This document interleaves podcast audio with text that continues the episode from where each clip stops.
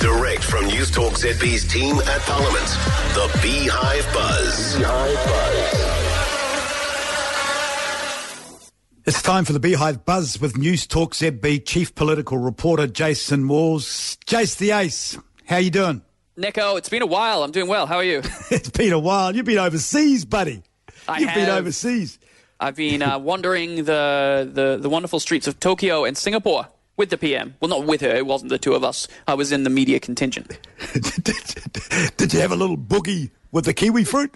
Oh well, I was I was kind of too shell shocked to boogie. Really, it was just a very it was very a very somber occasion. There was a bunch of Japanese businessmen in dark suits and this very lovely, beautiful but solemn Japanese music, traditional Japanese music playing. And then off to the side with these two humanoid kiwi fruits with big bulging eyes and big fruity gaping mouths, just kind of swaying side to side. It was very surreal. But I'll tell you what, Zespri had a great PR day from that one. Yeah, I, I, have seen you with a couple of tequilas and you, you feel like you want a boogie. So I thought, oh, Jason's going to have a boogie with one of those kiwi fruit. Just watch out. That ZB Mike's going to appear and it's going to oh. be a little bit of JC Book. Anyway, serious now. Uh, yes. The recent News, Newshub uh, research poll uh, has given Christopher Luxon a stride in his step. Uh, do you think it's a reflection of his, him and his talent or is it just the mood of the country?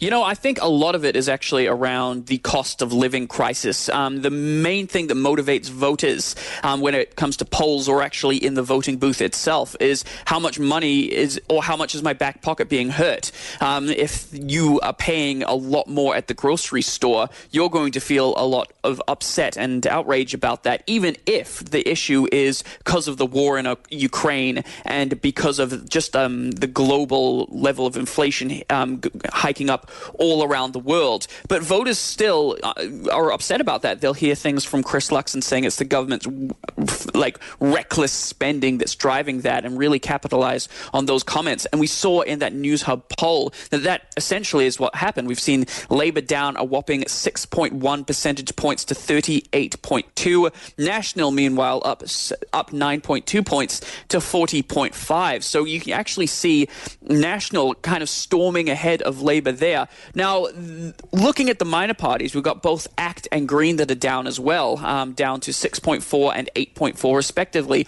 But it's interesting with the Māori Party because they are at 2.5. Now, they're really the ones to watch because if uh, Rawiri Waititi keeps the Waiariki seat, the Māori Party will be the king or the queen maker. But if he loses that seat, they're not even in parliament at all. So it's actually probably gearing up to be the biggest battleground seat in New Zealand come the 2020 2023 election.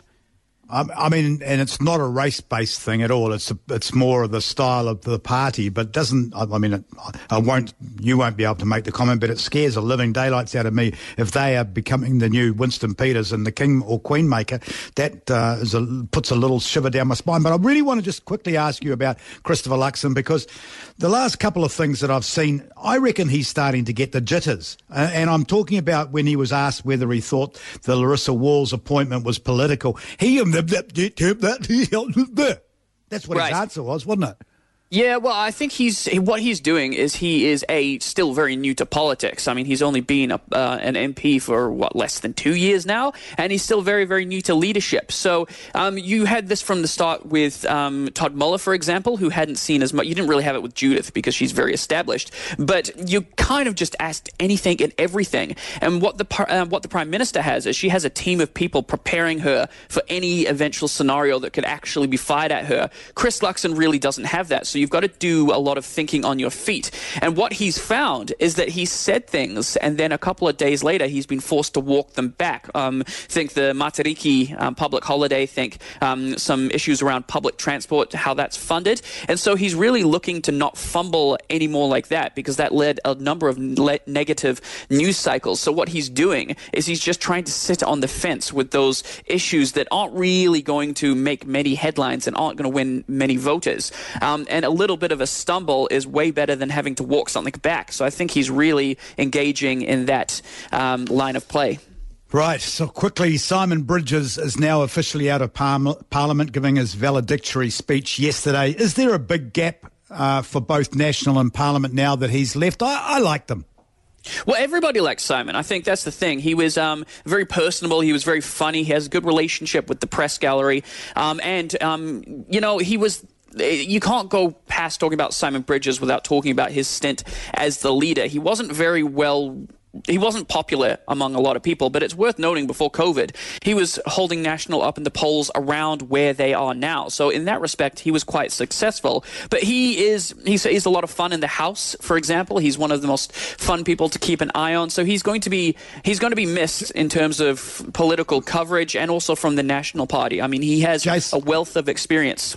Jace, can I ask you one really quick question? Uh, Winston Peters now trespassing for Parliament. Now he wasn't. Now he is. Now he's not. How embarrassing is this for Trevor Mallard?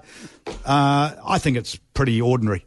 Well, yeah, you know, it seems like this whole thing has been a bit of a rigmarole because first it was Trevor Mallard saying, um, "Oh, it was security that made this decision, not me," and then it was the Prime Minister coming out that it said that it was on um, Trevor Mallard, and they, they have this conversation about who is um, or what's to happen next with MP, and then he walks it back and says that essentially there are five people, including Winston Matt King, um, former Maori Party leader Marama Fox, Derek Ball, and Stephen Franks, who have had their trespass notices withdrawn. So it was a big rigmarole, and it just puts Mallard in the headlines for all the wrong reason. I mean, it Once had again. most of yeah, it had most people si- siding with Winston, for heaven's sake. I mean, that's not something that happens too often with the wider populace. No, no it isn't. Thanks. Jason Walls uh, is Newstalk ZB's chief political reporter once again.